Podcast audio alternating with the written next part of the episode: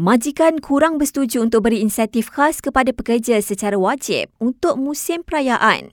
Persekutuan Majikan Malaysia berkata kepada FMT, ia akan menjadi beban keuangan besar kepada perniagaan, terutamanya penggiat industri kecil dan sederhana. Ini kerana rata-rata IKS masih dalam proses pemulihan ekoran kesan pandemik COVID-19. Kementerian Perdagangan Dalam Negeri gesa mana-mana pihak berkongsi maklumat berkaitan dakwaan wujud kartel dalam industri beras negara. Pihaknya beri jaminan akan menyiasat perkara tersebut jika terbukti wujud kegiatan seumpama itu. Kementerian Komunikasi tidak bercadang sediakan dana khas bagi menarik minat artis antarabangsa menganjurkan konsert di negara ini. Namun pihaknya beri keutamaan memudahkan proses permohonan untuk mengadakan konsert dalam usaha menarik minat penganjur.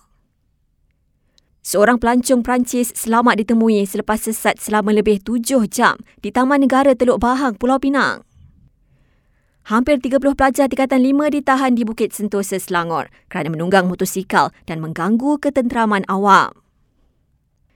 Dan pelakon Emma Maimbong Nafi Dawaan kononnya terbabit dalam aktiviti tidak bermoral bertukar-tukar pasangan seperti yang viral ketika ini.